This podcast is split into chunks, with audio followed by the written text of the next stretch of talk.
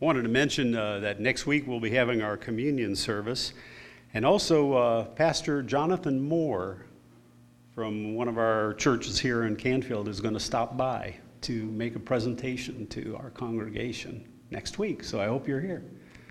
That'll be taking place next week. Okay.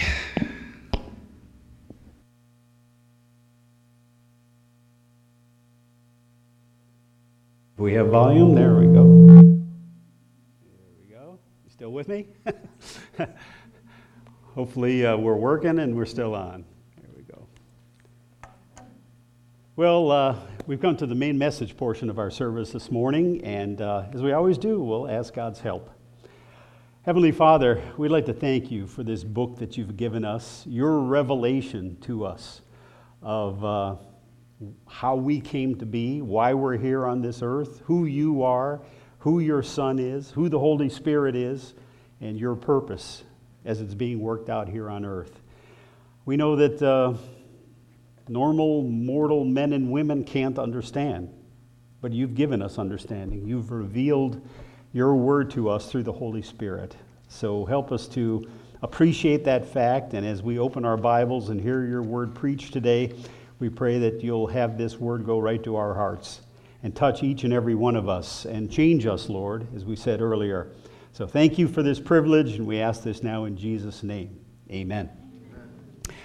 Uh, in the past couple of sermons, we've been in the book of Acts, and we kind of uh, carried on a little bit from the day of Pentecost to see what happened to the church and some of the experiences that they had, and we're learning from those things.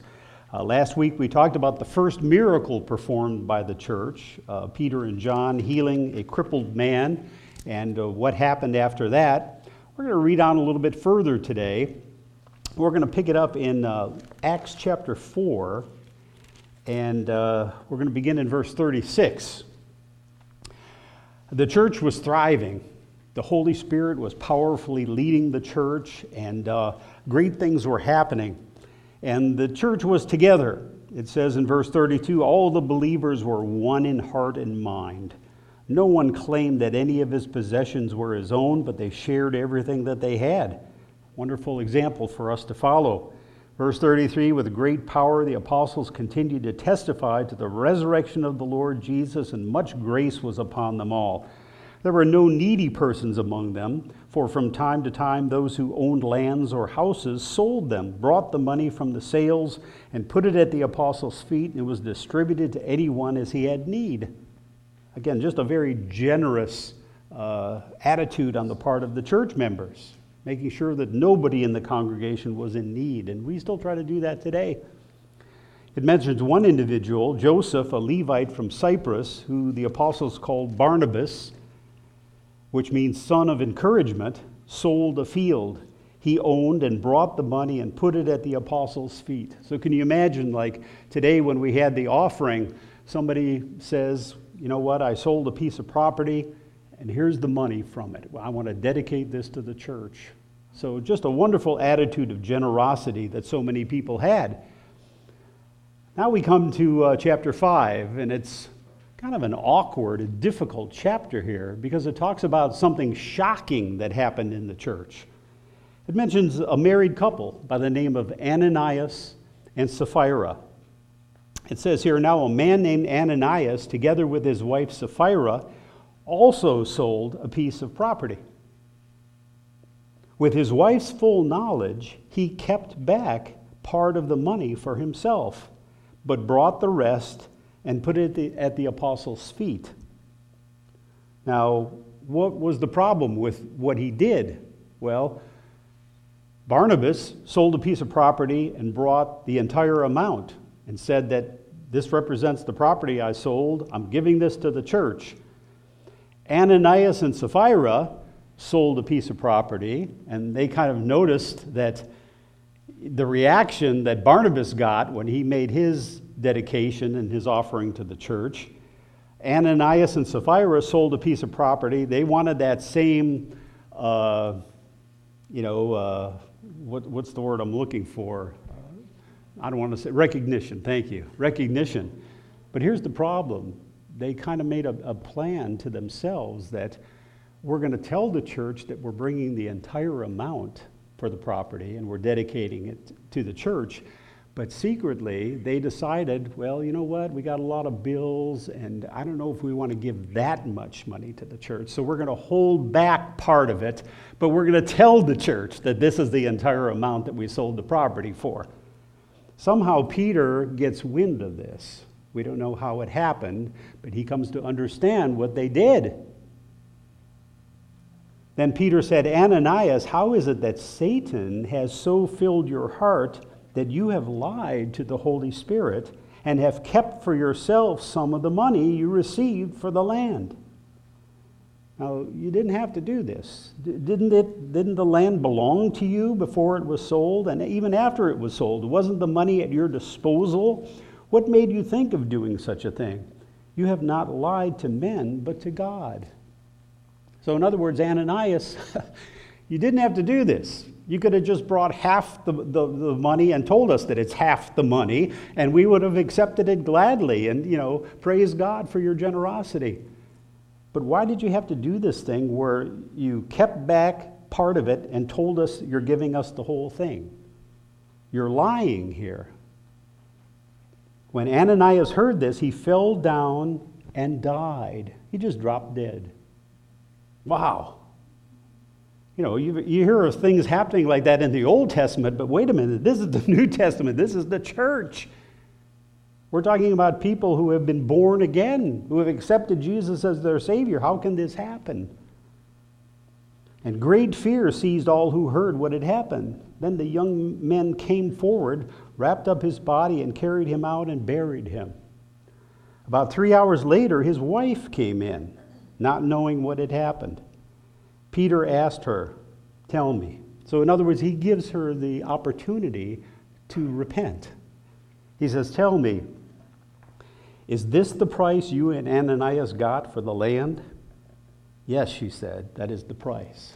So she lies again. Peter said to her, How could you agree to test the Spirit of the Lord? Look, the feet of the men who buried your husband are at the door, and they will carry you out also. And at that moment, she dropped dead at his feet and died. Then the young men came in and, finding her dead, carried her out and buried her beside her husband. Great fear seized the whole church and all who heard about these events. Wow. That's shocking. That's, that's unbelievable. How, how could this happen? Why would this happen?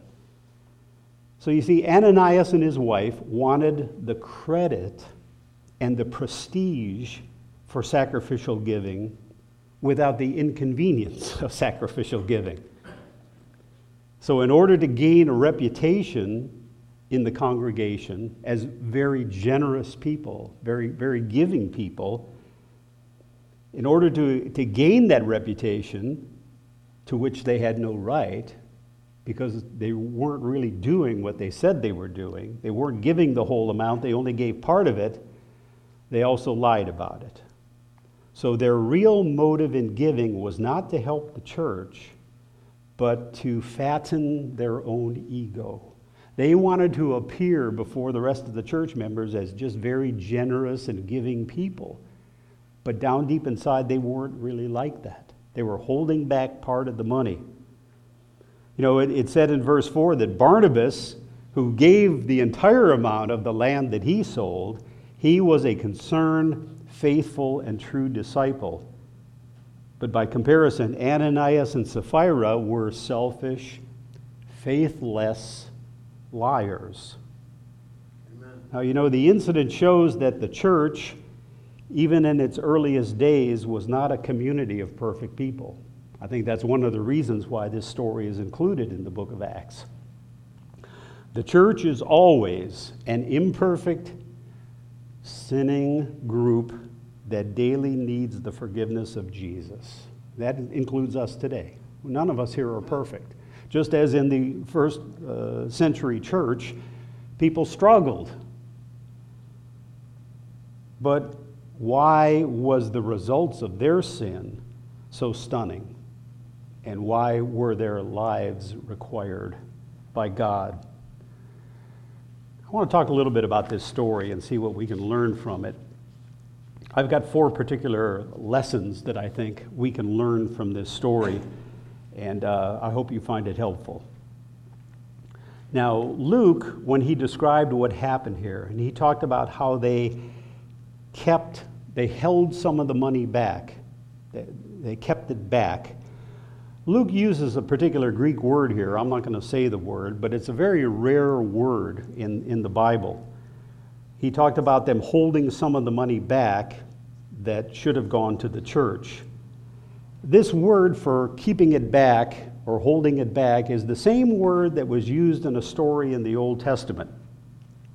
And I'd like to turn back to the book of Joshua. And it had to do with a man by the name of Achan in Joshua chapter 6. And I think we can kind of draw an analogy here, and it can start to help us with some of the questions we might have in our mind as to how this whole incident transpired. Because there was a man back in the Old Testament who also held back something that he shouldn't have. And like I said, the same word is used to describe what he did, held back.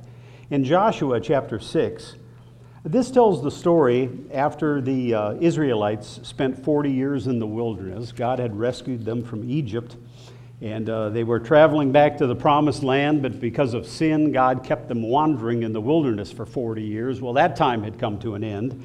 And now the Israelites were finally going to enter into the promised land. They were going to cross over the Jordan River and uh, finally enter into the land that God had in mind for them. But uh, one of the things that God had his people do was to eradicate some of the surrounding nations, the pagan nations so once he plants his, uh, his people in the land he had prepared for them, he didn't want them influenced by the pagan nations that lived around this area. So one by one, he had them go in and eradicate these people. Uh, one of them was the town of Jericho. I think we all are familiar with the story of Jericho. And uh, that's when he had his people surround the city and march around the city and blow trumpets. And he said, You know, the last time that you guys do this, the walls of the city are going to fall down miraculously. You just go in and conquer the people. And that's what happened. But God said something to his people you know, all of the riches that are in that city of Jericho, don't touch them. They're dedicated to God. They're all going to be brought to uh, you know the place of worship and they're going to be put in the, the church treasury because that's god's money. But there was a problem with one person by the name of achan. He didn't follow instructions.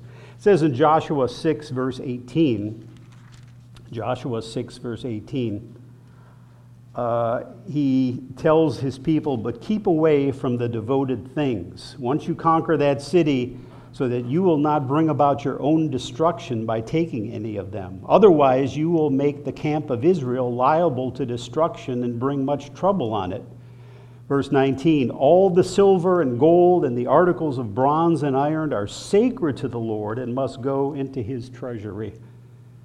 Now, notice in chapter 7, verse 1 But the Israelites acted unfaithfully in regard to the devoted things. Achan, the son of Carmi, the son of Zimri, the son of Zerah of the tribe of Judah, took some of them. So the Lord's anger burned against Israel. And verse 11 of, of chapter 7 Israel has sinned. They have violated my covenant, which I commanded them to keep. They have taken some of the devoted things. They have stolen. They have lied. They have put them with their own possessions. And uh, the Lord, before the nation of Israel found out who did this. And finally, it was revealed that it was Achan. And Achan, you know, held back. He kept back for himself things that should have gone to the Lord. So, in a similar way, Ananias and Sapphira held back to themselves things that should have been going to the Lord, and they lied about it. So, both of these incidents draw an immediate and extreme judgment from God. Now, the Christians in the New Testament church would have known this story from the Old Testament, that they would have been very familiar with it. So you see, similar things happened. Uh, Achan was put to death, he was stoned to death as a punishment for what he had done. And I think this kind of gives us an answer as to why did this happen to uh, Ananias and Sapphira? Did, drop dead. Why?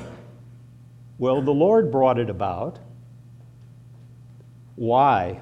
Why was this such an evil sin, and why did God intervene in such a way? Well, just as Israel was advancing into the promised land, and when this whole thing happened with Achan stealing the things from Jericho instead of allowing them to go to the Lord, it stopped everything. It stopped Israel dead in its tracks. God said, Wait a minute, we've got to deal with this right now. So the advance of Israel into the promised land came to a halt. And they went through a, a series of things to finally find out who was guilty and who, who did this thing.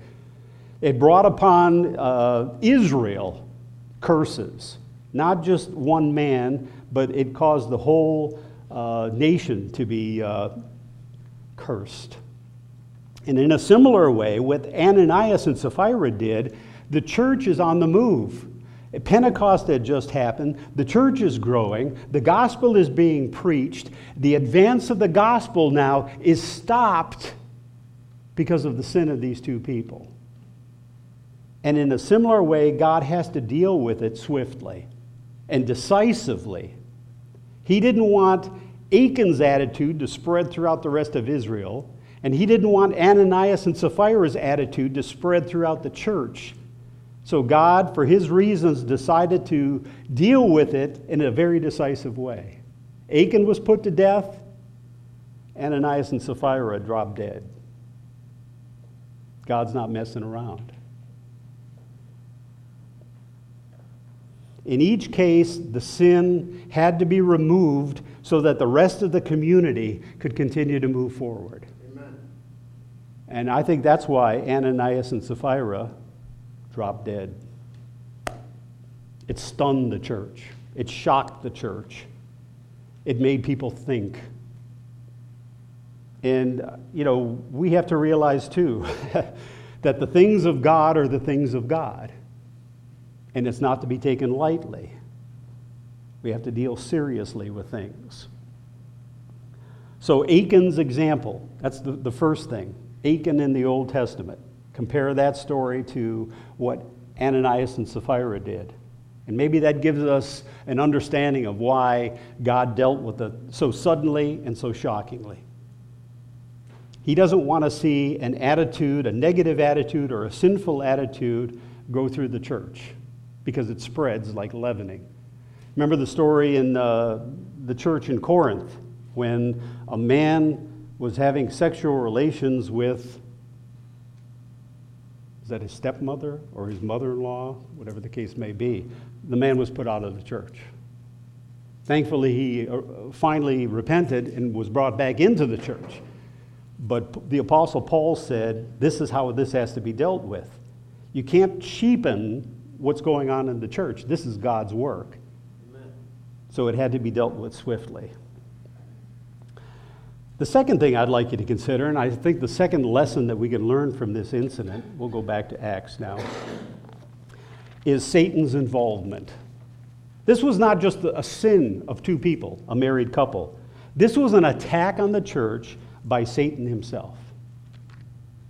Now, how do we know that that's the case? Well, Peter, or, uh, Peter says to uh, Ananias and Sapphira, this was Satan. How could you allow Satan to tempt you to do this?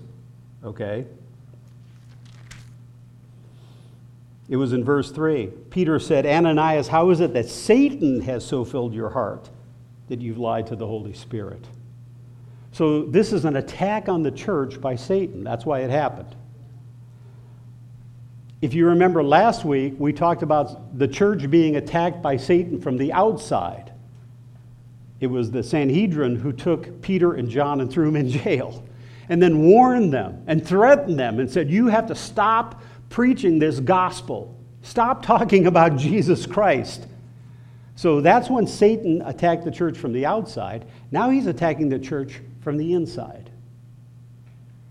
He caused a couple of people to sin in such a way that the advance of the church came to a halt. So Satan will attack. Just as he attacked back in the first century of the church, he still attacks the church today. And sometimes we think that something is just a particular sin when actually it's an attack by Satan himself.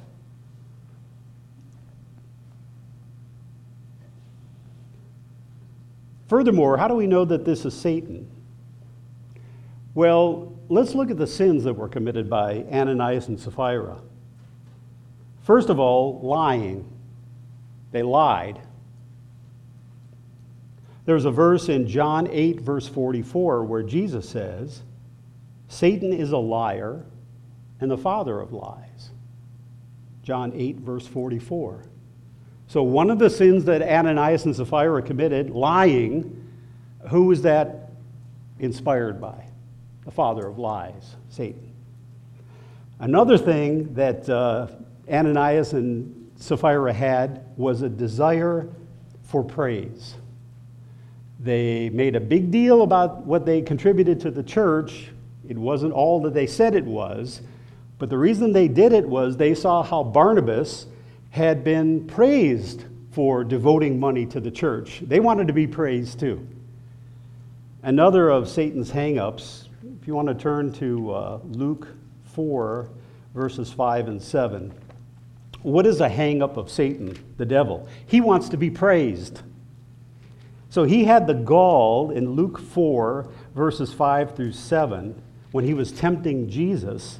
One of the temptations Satan said this to Jesus. Luke 4, verse 5 The devil led him up to a huge place and showed him in an instant all the kingdoms of the world. And he said to him, I will give you, Jesus, all their authority and splendor, for it has been given to me, and I can give it to anyone I want to. So if you, what? Worship me. Worship me, it will all be yours. Satan wants to be worshiped. He likes praise. So when Ananias and Sapphira did this, their main motive for doing it was they wanted to be praised like Barnabas was praised for generosity, for a giving attitude. So this sin has Satan's fingerprints all over it. So it involved lying, and Satan is the father of lies. It involved a desire for praise, and that's exactly what Satan desires. And a third thing that the sin of Ananias and Sapphira involved was hypocrisy.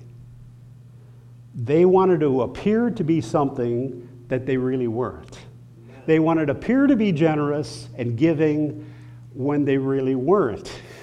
In their heart of hearts, they conspired to hold back part of the cost. And once again, I won't turn there, but another scripture in 2 Corinthians 11:14, 2 Corinthians 11:14, it says how Satan masquerades as an angel of light. He masquerades. He's a hypocrite. He pretends to be something that he's not. He masquerades as an angel of light when he has really nothing to do with light or godly understanding or godly presence. He's anti God, he is totally opposed to God. So it's interesting.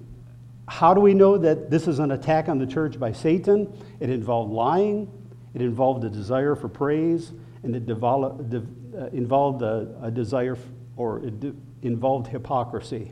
People trying to appear to be something that they're not. And that's got Satan's fingerprints all over it. By tempting Ananias and Sapphira to do this, Satan tried to cheapen the holiness of God in the church. He tried to cheapen the holiness of God's people in the minds of the church members. So, how would the rest of the congregation felt when this happened? Well, you know, Ananias and Sapphira donate this amount of money and at first, everybody, oh, wonderful, wonderful. But then the truth comes to the surface that this is really not all that they got for the property. They're saying that they're donating the entire amount, but it's only a portion of it. And right in front of all the church. And why did Peter confront them in, in front of all the church? Because the sin was committed in front of all the church. You know, if a sin is done in private, you correct it privately. But if somebody sins in front of the whole congregation, they have to be corrected in front of the whole congregation. Amen. Because you see, it, in the minds of the church members, it cheapens the church. How can something like this happen in the church? All of a sudden, everybody's not feeling so excited about the church, that everybody's depressed and discouraged, and how can this happen in the church? So Peter felt the need, and rightly so, to correct them right in front of the whole church. Now, probably what Peter was going to do was to ask Ananias, Don't you think you need to repent and to apologize to the rest of the congregation? Before the words can come out of his mouth, the man dropped dead. And I'm sure Peter was just as shocked as anybody else sitting in the congregation on that day. And then when his wife came, you know, he asked her. He gave her a chance. You know, he said, Is this how much you actually got for the land? She could have said, Well, she didn't know what happened to her husband. She could have said, Well, no, we actually cheated. And I'm really sorry about it, but, uh, you know, we made this plan to tell you we're donating so much, but we really didn't. And, and, you know, please forgive me. But she didn't do that. She affirmed, yeah, that's how much we got from the land. And the same thing happened to her. So, just a dreadful, unfortunate account, but it was directed by Satan. And it wasn't just an attack on these people, it was an attack on the church as a whole. So, the third thing, I think the third lesson we can learn from this is as Peter said here, you haven't just lied to me, you haven't just lied to the church members here, you've lied to the Holy Spirit. What did he mean by that? You lied to the Holy Spirit. Well, throughout the book of Acts, it's very evident that Luke, the writer of this book, showing that the Holy Spirit is guiding the church at every turn. It always continues to mention the Holy Spirit at work in the church, the Holy Spirit telling the church to do this or sending them in that direction. And sometimes they're intending to do something, and he says, The Holy Spirit said, No, you shouldn't do that right now. I got something else in mind for you. So the Holy Spirit is very involved. That's why Jesus sent the Holy Spirit on the day of Pentecost. The Holy Spirit was going to be the one actually leading and directing the church in everything. So, this particular sin, what Ananias and Sapphira did, was directly opposed to the Spirit's efforts. The church was moving, the church was prospering, the church was growing, and what Ananias and Sapphira did was totally opposed to what the Spirit was doing. So that's why Peter said, You haven't lied to me, you've lied to the Holy Spirit. You have tried to disrupt exactly what the Holy Spirit is doing through the church right now. The direction the church is going, the gospel being preached, and all that. Not only have you cheapened the holiness of God in the church by what you're doing, but you've lied to the Holy Spirit. Now, we are told as Christians today the same thing that the Holy Spirit is involved.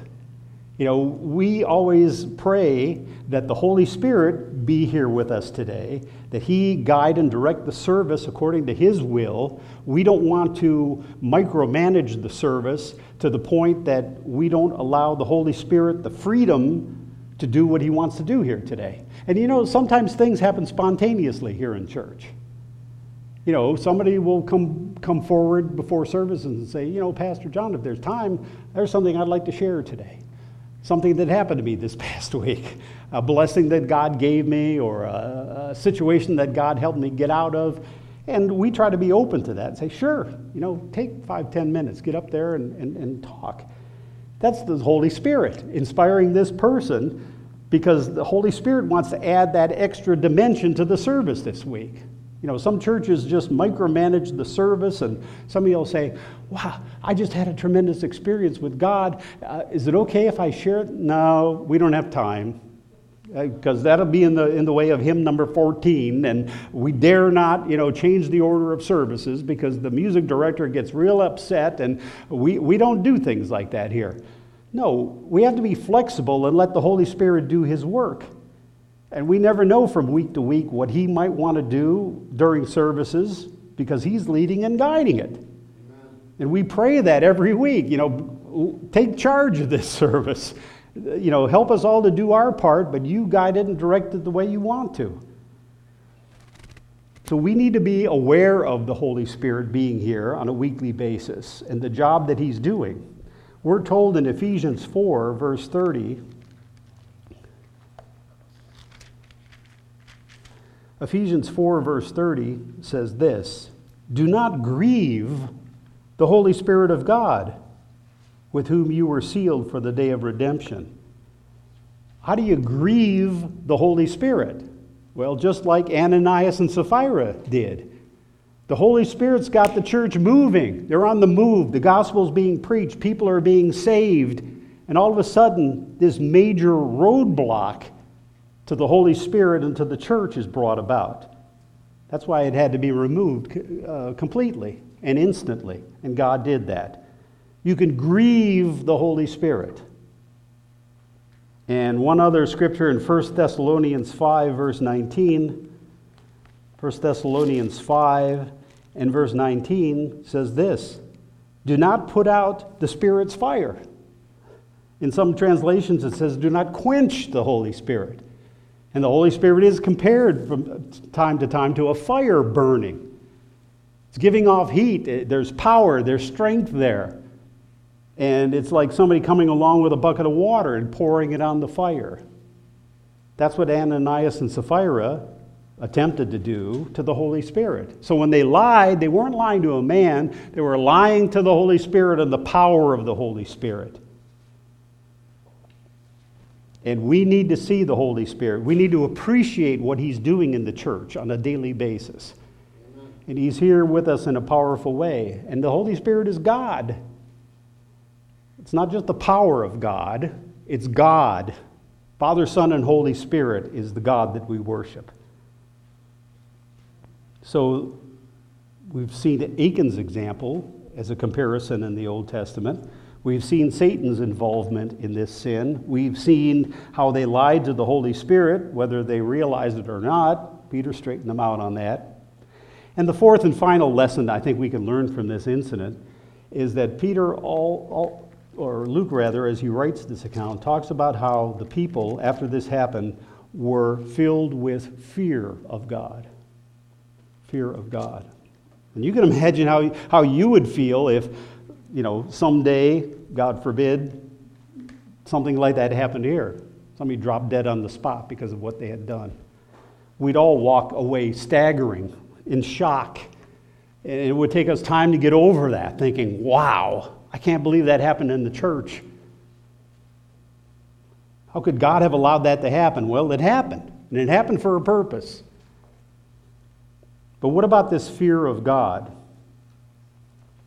You know, our word for fear translated here is really more accurately translated respect. It's not that we're fearful of God and trembling in our boots. It's talk, talking about respect of God that we as Christians, especially when we gather together, we got to know that God's here in a powerful way. We, he's working behind the scenes. We don't see him visibly, but we see the effects of what he's doing. Okay?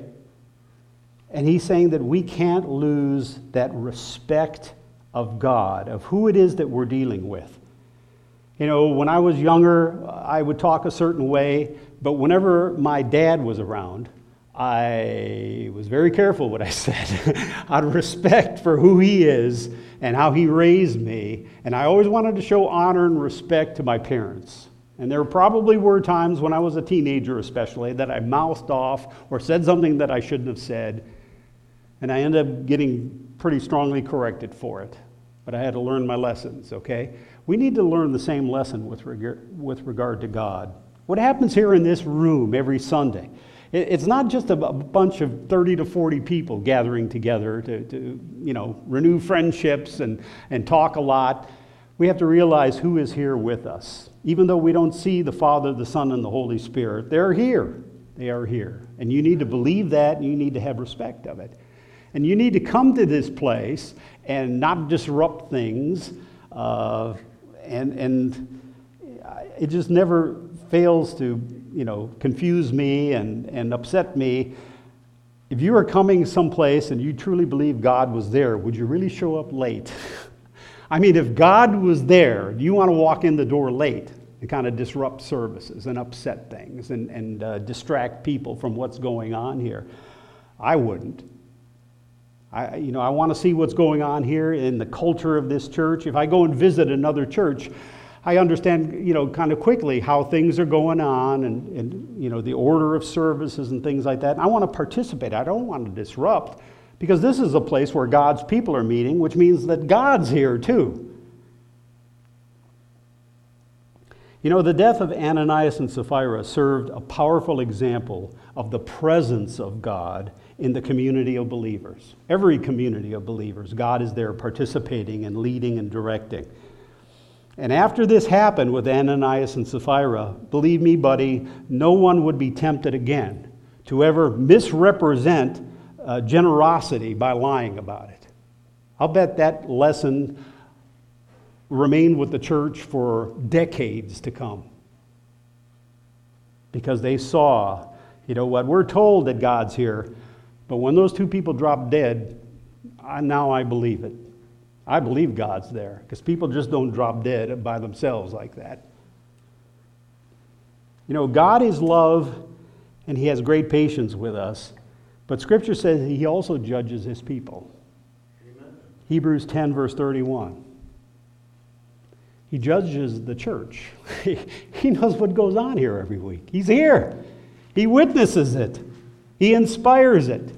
He encourages it. There's a, a, a, scripture back in the, the book of Proverbs that I think you're all familiar with. It says this in Proverbs 9, verse 10 Fear of the Lord, we'll call it respect. Respect of the Lord is the beginning of wisdom. Amen. You have to start with a fear of God. In other words, who this is we're dealing with. This is the one who created all of creation. This is the one who sustains life and he can end life anytime he may choose to. And the Bible is replete with examples of that. And here we read about one today. Fear of the Lord is the beginning of wisdom. And I'll tell you what, a congregation who does not fear God or has no respect for God is not the kind of congregation that pleases God. God saw this attitude in these two people, and He is not going to let that attitude spread throughout the whole church. So He involved Himself immediately, and He brought an end to the problem. And there was a lesson learned by the rest of the church. And like I said, they learned the lesson of fear of God that day. It was a hard lesson to learn, and it's unfortunate the way it happened, but this is the way God wants His church to be to have the right respect, not just during an hour and a half when you're in this room, but throughout your life. Throughout your life. You're not going to use God's name in vain. Uh, you're going to represent yourself as a, a son or daughter of God in everything that you do because God is watching. You know, Ananias and Sapphira thought that they could hide what they did. And you know what? You can hide things from a pastor, you can hide things, you know, from church leaders, but you can't hide anything from God. God sees exactly what we do, not just at church, but all the time. So we have to have that right respect for who it is that we represent. Ananias and Sapphira were killed because they did not repent and they chose to persist in their lie. Now, the good news is the account says nothing about their eternal salvation. Because after all, they were disciples, they were church members, they were baptized. They were covered by the blood of Jesus Christ. So it doesn't specifically say whether this had anything to do with their salvation. I like to think positively that, you know what, we all make mistakes. We have all lied. Their salvation is in God's hands, and there's no better place for it to be. And it's a merciful God we worship. So be careful. Don't judge them yourself. You're not the judge, God is the judge. Amen. So we don't know what's going to happen to them eventually. We may see them in the resurrection, we may see them in heaven. That's up to God. But uh, like I said, a very difficult chapter in the Bible, but it's replete with lessons for us to learn just as the early New Testament church learned them. Uh, take God seriously. He's a loving God, a forgiving God, a very patient God, but we always have to be reminded who it is we're dealing with. And He's really here. He's here every time we come together as a, as a church. And you know what? He's there with you in your personal life on a daily basis as well. So let's be the kind of uh, children that He's proud of. And sure, we make mistakes. But, uh, you know, after I read this story and understood it for the first time, I decided, man, I never want to, to lie to the minister in any way. But, uh, you know, the same thing's not necessarily going to happen today. But uh, God wants us to be mature, uh, worshipful individuals, and children that are pleasing to Him. So I hope you can uh, take some things personally from this account. Let's pray. Our Heavenly Father, thank you for the story of Ananias and Sapphira, and it's certainly unfortunate the penalty that they suffered because of their sin. And we know that we suffer penalties for our sins too. We do things that we shouldn't do, and it seems that there's always a price to pay uh, embarrassment. Uh, we're misrepresenting you when we sin. We're not showing your holiness or, or the holiness that members of the congregation are supposed to show. Help us to learn from this account, Lord, whatever lessons you'll have us take personally, and help us to apply them to our daily lives. So thank you, Lord, for being a, a, loving God, but also a correcting God. We're your children, and we need to be corrected from time to time. Thank you, Lord. We love you, and we pray this now in Jesus' name. Amen. Amen.